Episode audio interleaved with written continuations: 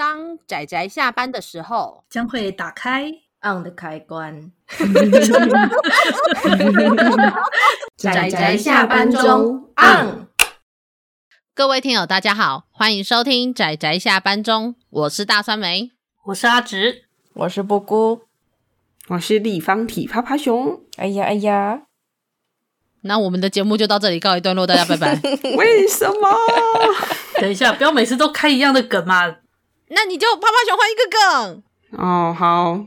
没没有好，好啦，我好啦。我们这一集是历史月的最后一集，那就是我们要推荐的最后一部历史作品。那也是我们一直在讲历史月主题的时候，其实有不算没有到不少，但是有一些听友跟有一些我们的友台，尤其像佛佛，就是伤心熊猫补给站的佛佛，又有来密我们说，那狼口呢？狼口呢？那没错，我们今天要讲的历史月的第二次的历史月的最后一部作品，就是被某一些人就是。跑来问我们的，也就是《狼口》这部作品。但老实说，我觉得这部作品相当的有名呢。嗯，我觉得它有一定的名气。某方面来说啦，讨论度蛮高的。应该说吓坏我了。对，我其实这部我当初我看到封面，因为它的封面其实第一集有获奖。就是封面设计奖，他曾经有获奖过。嗯、然后因为封面看起来挺帅的，我我也很喜欢这种风格，而且感觉很奇幻嘛，对不对？对，没错。我看了之后第一集之后，我吓得花容失色，然后赶快把封印起来，好可怕啊！什么东西啊？应该是我翻开的时候，我也觉得它跟封面给我的感觉并不一样。我看到封面的时候，对它的想象就是。嗯、呃，古典奇幻吗？好，假设我不知道它是奇幻，那至少也是中世纪有关骑士的文化相关的东西。结果我打开，它首先它的画风就让我嗯、呃、感受到了，这不是我想象中的东西。但是中古世纪的欧洲，然后骑士不就是很黑暗、很血腥、很很诡异的东西吗？就是不只是正面的形象啦，我知道有吗？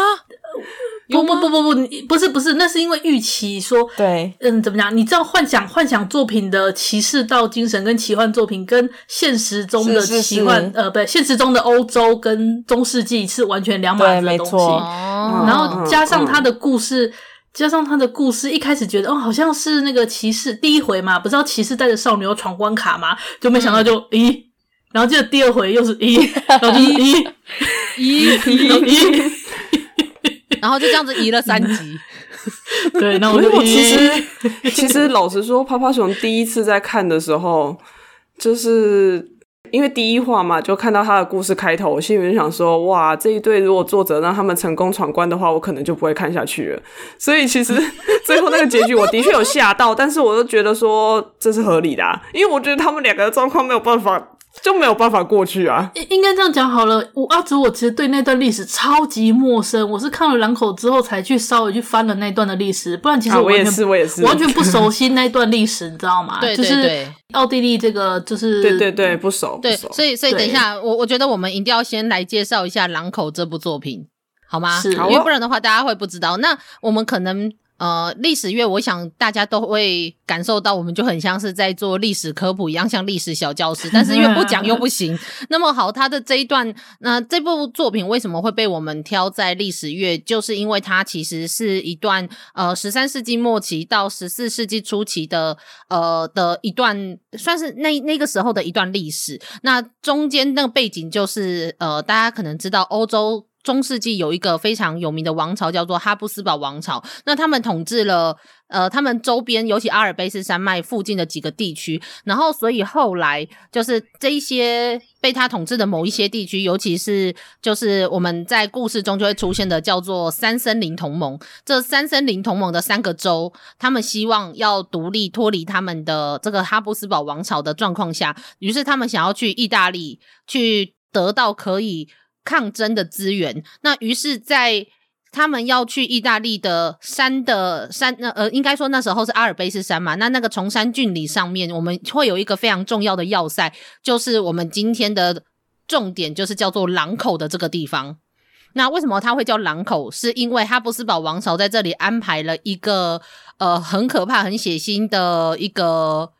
的一个代官，对，那个叫代官，反正就是一个类似要塞主人的一个身份。那然后他会在这里审任何去前往，就是来往意大利跟神圣罗马帝国与哈布斯堡王朝的人们，然后看他们是不是要反抗哈布斯堡王朝，然后去得到那些资源，然后来做独立的这一些战争的一些武器，这样子。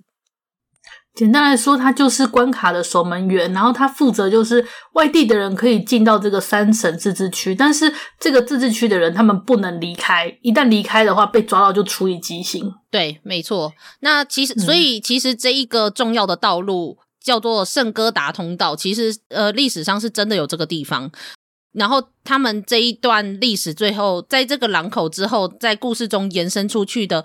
这一个战役叫做莫加顿之战，那也是真的是有这样子的一个战争，然后而且是瑞士的，算是瑞士建国一个他们的前身，一个非常重要的一个战役。这样子可以记入史书的那一种程度，嗯、所以这一段、嗯、这一本狼口其实就是在描述说，刚好在狼口的这一个要塞中的那个代官，就是要塞主人如何虐杀 虐杀，没错，就是 虐如何不知道为什么的，总是可以看出谁是那一个谁是那个想要偷偷渡关的那一些独立反叛者，然后如何对，对，然后如何虐他虐杀他们，这就是前面主要的剧情。前半段啊，差不多第三、第四集，第三、第四集就是你看各式各样不同的人用各种方式想要能够闯过这个关卡，关不管是从内而外或从外而内的各式各样，嗯嗯、然后全部都被我们超级厉害的关卡主人给挡下来，然后全部把他们杀掉。对，他叫做沃夫朗，对，真是个变态又恶心的家伙。他是不是脑内有一些电波，可以感受到人家在说谎？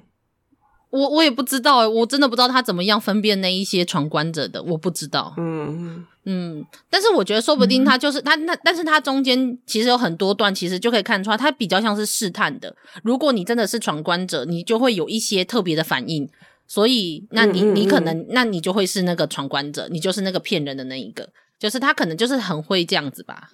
但但是其实啊，我们换个角度来看，我们如果从那个哈布斯堡王朝来看的话，嗯、会发现他这个官官员啊是非常可靠的。没错，没错，没错。对，换个角度看，他是个非常可靠的官员。嗯，就他在很好的完成他自己的工作。没错，他只是一个，就是我看到有人形容他说，他其实就只是一个尽忠职守，然后认真，然后甚至没有渎职的一个公务员。对啊，完全没有、呃、这个形容，好像是战场上的英雄，然后用力的屠杀对方国家的人民，他依旧是英雄这样子啊。对对，然后对，但是对另外一边被屠杀的人来说，他就是恶魔。对啊，没错，嗯、对啊。所以其实，在看第四集的时候，因为他有提到一个一百年前的传说，那个传说也蛮感觉有点戏剧性，就有点，因为他有提到。他就真的提到恶魔，就是三颠的恶魔，嗯，就也蛮有趣的，嗯嗯嗯嗯，就会让人不自觉联想到沃夫朗这个人。但是我，对，他说不定是三颠恶魔这样子。但其实我个人虽然说刚开始的确是他的虐杀的部分让我觉得哦还蛮有兴趣的，我想看到血流成河这样子。三美说他满心激昂。对，我满心激昂 这样子，我承认哦，我我承认，因为我觉得，就是因为我后来看了第一集完之后，其实我就稍微查了一下历史，我就大致上知道这一部分，嗯、因为其而且一部分是它也跟瑞士算是蛮有关系的嘛。大家知道，就是目前的瑞士也是联邦制度的国家，就是因为他们在那个时候的三森林同盟，然后起来反抗哈布斯堡王朝的这一个有点像是民族精神的东西被流传下来。那我个人有去过两次瑞士，而且我都很喜我很喜欢瑞士，就。真的很美，所以我对这部作品其实充满了期待。嗯、当然不是说期待从头到尾都是虐杀啦，我觉得后面我反而也蛮喜欢这部作品的是，后来你除了看着他虐杀以外，你看着这个三森林同盟的人，他们多么努力的希望去抗争这一个王朝，可是他们又是多么的螳臂挡车一样的那种绝望。就是你以为，就是当你想要。燃起来的时候，你就发现没有你的燃起来，对人家来说根本就不值一提，连灰烬都都比不上的那种程度。哦，真的是超有趣的那个哦，对，很惨啊，好绝望，对，很绝望，绝望，对，所以我超喜欢这个这一部分，因为我觉得很多作品它画一画，最后就变得很热血，就是哦，所以他最后的奋力一击，然后影响了多少东西？没有？就是在这部作品中，然后就灭掉了，这样子。对，在这对他就会被被被灭掉。对，这部作品中，它里面的每一个人，就算看起来很帅气的人，看起来有点像英雄角色，嗯、到最后都有可能是，还是得去领便当。对，而且是很有可能被一个就是没有任何意义的被虐杀这样子，然后、嗯嗯嗯、然后尸体就堆在那里。可是也同样的，就是因为尸体不断不断的堆积起来，所以他们的独立抗争到最后才能够走到那样子的地步。没错，对，他的重点不是在哪一个人是英雄，因为他的重点的确就没有放在任何一个人身上，所以他的重点就是要这一群人，所有的人一起去用他们的那种微不足道的尸体，然后跟微不足道的存在堆积起来，才能够击杀成塔。嗯嗯我觉得那个感觉，这更让我感动。就比起很多少年漫画，当然也有很多团体战，但是那些团体战都还是可以感受到某一些主角的光环。但这部作品没有，所以这是我非常喜欢这部作品的一部分。好哦，他那个攻城战实在是太惨了，真的。我觉得可以用更直观的方式跟听友解说一下，就是这一个瑞士同盟，就瑞士同盟在瑞士历史上的。意义的确是非常的深刻，因为大家可以从瑞士的国庆日去看，瑞士的国庆日是八月一号嘛，就是这个同盟签订的这三个呃，他们结成同盟的时候签订协议的时候压的日期。没错，没错，一二九一年所签的这个同盟，永久同盟，所以它到现在依旧影响着瑞士的现在，嗯，这样可以更直观的感受到现在跟过去的连接。嗯嗯，而且另外一部分，你就会发现说，虽然说其实瑞士它很小，它其实跟台湾的面积是差不多大的，可是它有二十六个联邦，然后它这二十六个州其实都都蛮，就算它地区很小，然后甚至他们全瑞士才八百万人，所以他们被分散在二十六个州，你就知道每个州的人有多少，可是他们他们仍然。是使用联邦制度，他们不是因为国家很大，所以用像美国这样的联邦制度。他们是国家这么小，都还采用就是让地方的自治权利拥有拥有足够的自治权利的联邦制度，就可以知道这些东西对他们来说的一个。至少那个精神和价值观上的意义有多强？因为刚开始只有他们三个州哦，后来大家现在比较有名的，像什么苏黎世啊、伯恩啊、琉森这一些地区，都是在他们这三森林州，几乎是用自己的尸体堆积起来之后反抗成功，然后才慢慢加入他们的。所以瑞士仍然到现在还是使用联邦制度，就算他们这么小。就我觉得这是可以某种程度上可以看出来，这是他们这个历史脉络下所造成的影响。然后我觉得它的结尾，大家其实也可以感受到那个格局。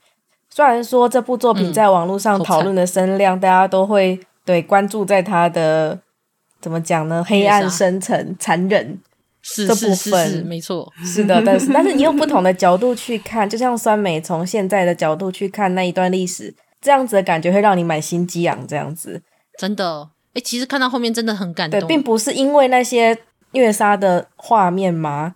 令人满心机啊，而是因为我们从后世去看那一段历史的时候，你会因为那些堆积成山的尸体而感到现在的和平有多么的不易，这样子啊，这真的。然后他结尾就是觉得啊，觉得结得不错，有那个宏观的味道了。没错，没错，真的，就不是那个人的问题而已，这是，这是一整个属于国家、属于那个时代的情况，这样子。嗯，就里面的故事就是。其实同样也不是说他们想要反抗霸权的人就是有多么的美好，也不是他们其实仍然有他们就是丑陋跟卑劣的那一部分。但是就是一个人的身上就是会有美好跟卑劣的部分，也就是这些人去成立了独立的战争。就是我们要看到他们仍然是有很卑劣的人性的这一部分。我还蛮喜欢这个作品，在很多地方，他虽然说有点，的确是有点。特别刻意的在描写一些虐杀的部分，可是我也蛮喜欢的是，他同样的是两边都有去描写，这样我觉得这也是我很喜欢这部作品的原因。而且他的那个服装，然后跟他攻城战，他的那个战争非常讲求工程跟机器这件事情，也是让我很惊艳的一部分。嗯，因为其实那个时候已经十四世纪了呢，意外的已经很靠近现代了。嗯，的确是。我其实想说的是，你们不觉得那个画风啊，不知道为什么，我一直觉得很有手冢治虫的味道，诶，就那种比较偏怀古的风格。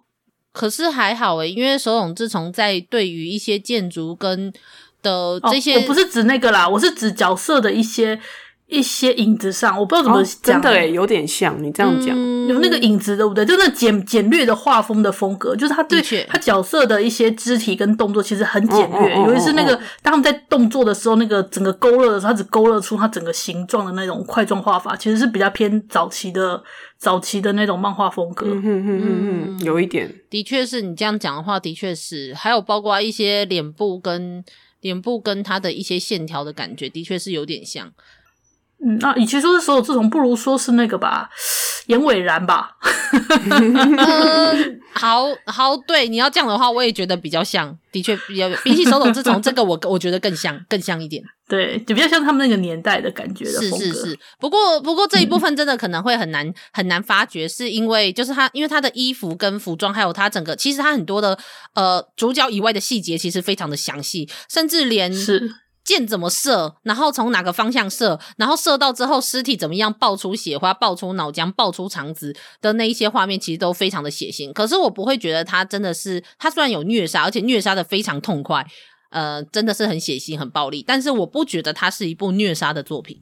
我看完也这么觉得。嗯、你打了之前说的话呢？没有，我说这这怎么讲？就是我刚开始的确是因为他的虐杀而开始对他上心但是我，但是 我不知道该怎么解释，希望大家不要。想要说点什么？我理解，我理解，理解啦。就是你是被这个地方所吸引，但后来发现它确实完全超脱了那些这么浅薄的东西，就是了。对对，虐杀也不是浅薄啦，嗯、我觉得只是哎哎，人家给你台阶，然后你就把他弄，他把台阶踢倒了，有没有？对，有，有把他踢了。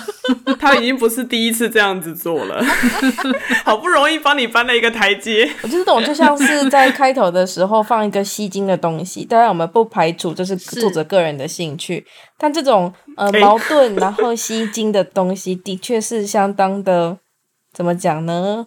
有话题性，它可以吸引更多人来看。那、嗯、作者当然也是很多私货，他肯定也查了很多资料，他有很多想讲的东西，嗯嗯嗯，但他毕竟需要一个话题度。嗯，的确是。当然，我个人觉得他还是有这样的兴趣存在啦，就是借一个。对、嗯、我承认，对，因为漫画感觉一开始看起来像是反派才是主角的感觉。嗯，对，没错、嗯，因为大家会不自觉、不自觉把感觉投投射在那个闯关者的身上，嗯嗯，可是却发现到说好像连续好几集下来都是那个二代官司，然后哈哈哈大魔王，对，大魔王才是主角啊，这样子。可是你看这部作品的名字，它就叫狼口啊。对、啊、对，没错没错，而且没有我跟你说，我刚开后来我看到中后段的时候，就是大概第五六五六集之后，然后开始在打仗的这一段的时候，我就想说，哎，那这样的话，甚至不在狼口这个关卡的话，那那为什么？这这个名字还要用狼口，直接讲什么独立战争啊，或者是什么莫加顿之战之类的就好了嘛。结果后来到了最后一集，到了最后的结局的时候，他又把狼口这件事情又套回来到他们这个战争的内容。嗯，就是狼口这件事情，他的描述有另外一个，嗯、可是台湾还没代理。对，没错，所以我们要来。我们要来，我们要来把把我们的，我们要把我们的碗搬出来，然后开始敲。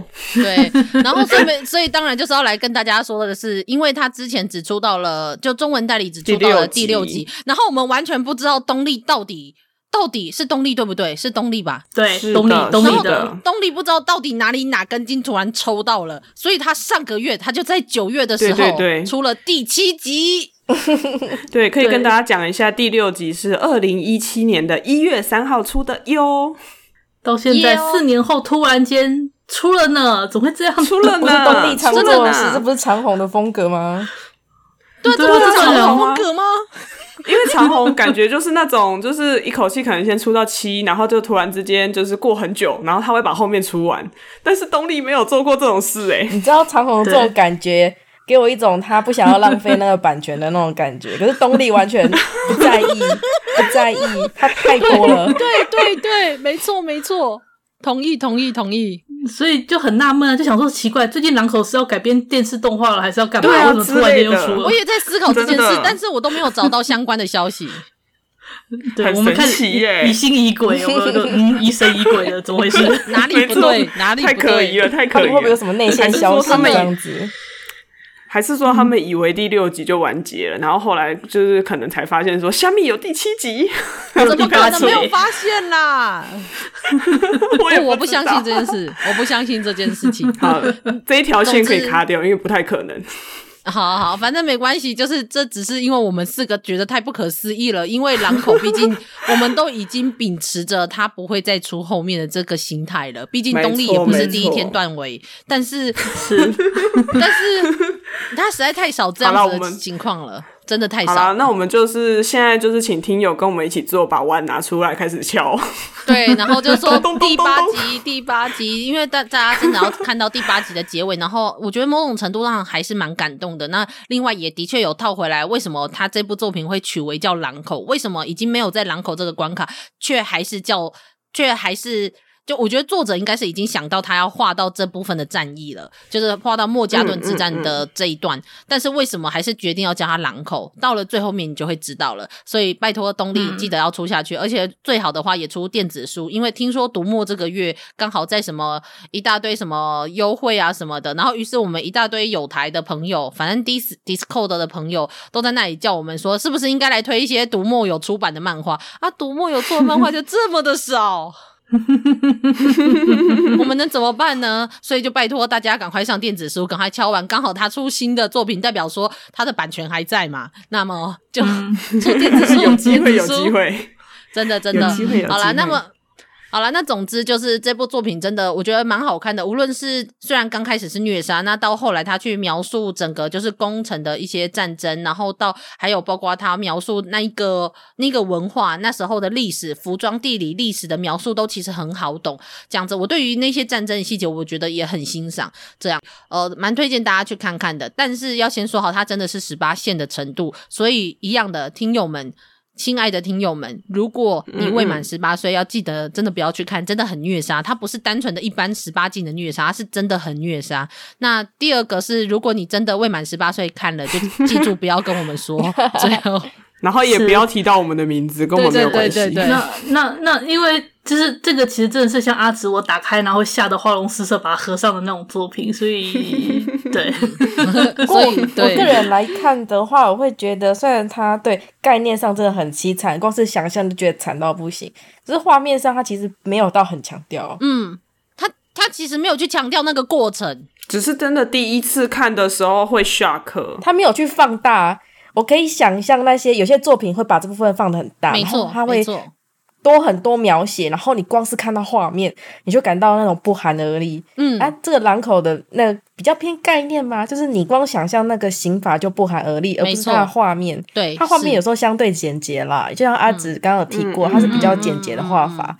我觉得重点其实还是沃夫朗的那一种，就是你到底为什么会知道的那一种，像是无以名状的恐惧的那种感觉。到底为什么我？很可怕。我不知道他为什么会发现的那一种感觉，才是我觉得才是最可怕的地方。那个就是狼口的化身啊，他、嗯、就是狼口的化身，那一道无法逾越的关卡的本身。对，他就是那个恶魔。而且我印象中，其实其中好像有一个还是两个的闯关者，他其实真的差一点就可以过去了、欸。真的，真的，只是他用用一种，就是我不知道他他真的他真的是很熟悉，就是那种就是闯关者的心理，他就是会用各种方式去套话，嗯、最后还是被他套出来了，真的很强诶、欸。对，那虽然说他这个沃夫朗，就我们说这个代官，这个要塞主，就算是看就是守门人，他虽然看起来是一个大魔王，但是我觉得在网络上有一个对他的评价，其实说的蛮好。他其实就是一个哈布斯堡王朝底下一个尽忠职守，然后没有渎职，然后非常认真刻苦的一个公务员。我觉得这个描述非常的好。是，是你刚刚有说过的，这个描述对这个嗯，对，很刻苦。我个人其实也有这种想法。对。然后，所以我觉得，就是这虽然我没有想要称赞他的意思，但是我觉得这个描述某种程度上也是蛮精辟的。嗯嗯、就换个角度去看，真的，对，这是一个辛苦的公务员呢，辛苦。对啊，哦，对，然后我们今天算是历史月的最后一集嘛，所以我们下一个月，下一个月是我的生日月，没有错，所以就是我来带领的主题，所以大家。诶，我们要在这一集中公布我们下个月的主题吗？大家觉得酸梅的生日月会怎么样的主题呢？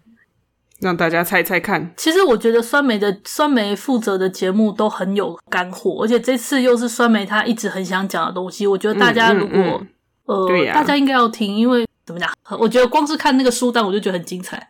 嗯嗯嗯嗯，对啊，所以大家就觉得阿直会觉得很精彩的是怎么样的书单呢？酸梅味会是一个怎么样的书单呢？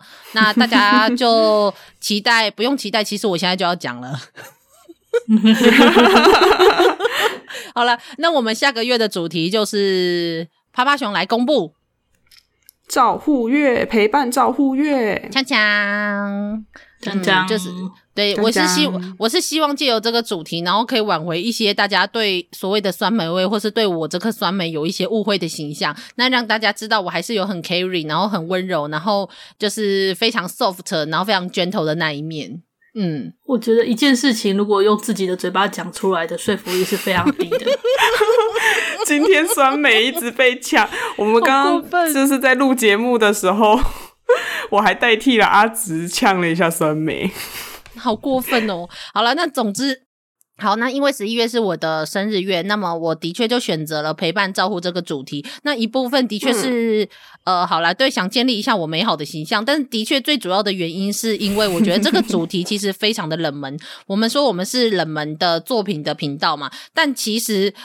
我们的每一个月的主题，其实某种程度上都是一个蛮蛮大众的一个主题类型，嗯、就是大家看到就会知道它是怎么样作品，嗯嗯嗯、而且有很多这一些主题下面的作品。那么陪伴照护月底下，我的着重的。部分就会不是在像二月那样子的医疗月，因为我不想要着着重单纯在急性的医疗，而是有更多是比较像是呃，无论是身体的身心的障碍，或者是有很多身边的人的陪伴的一些心情变化之类的，我想要着重在这一些部分。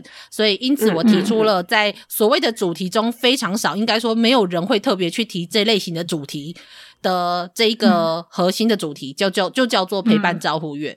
这样，所以就希望大家期待，是，是 OK。好，那今天真的就谢谢大家收听，这么怎么讲，有点有点算是我们的历史月的那个 Andy 的主题朗口，没错没错。然后期待下一个月酸梅的怎么讲活跃的一个月份，活跃哦，对，没错。大家可以看看酸梅温柔，Yeah. 然后 gentle 的一面之外，大家也可以更深入的了解到什么东西会让酸梅感受到嗨激昂。对，一部好的作品跟好的利益，可是，在不同的人看起来有不同的吸引点。嗯嗯，OK。啊，会不会我们这集播出的时候已经出第八集啦？有可能哦，应该不会吧？应该不会，不会吧？不会啦。好的，好哦，好哦。好了，那么总之就这样子了。大家记得要继续收听下个月的酸梅味，不是，就是酸梅的生日月的主题，然后跟就是跟来享受狼口这一部充满酸梅味的作品，这样子。好的，那么就这样子啦。哎，刚好酸梅味对上大酸梅的生日月，我觉得很棒，我们的连接非常棒。这样自己讲好了，那我们真的这集节目要结束了，那告一段告一个段落。那么大家下次记得收听我们下一集节目哦，就这样啦，大家拜拜，拜拜，好，拜拜。啊，上班，上班，我们要工作，下班了，回去回去工作喽。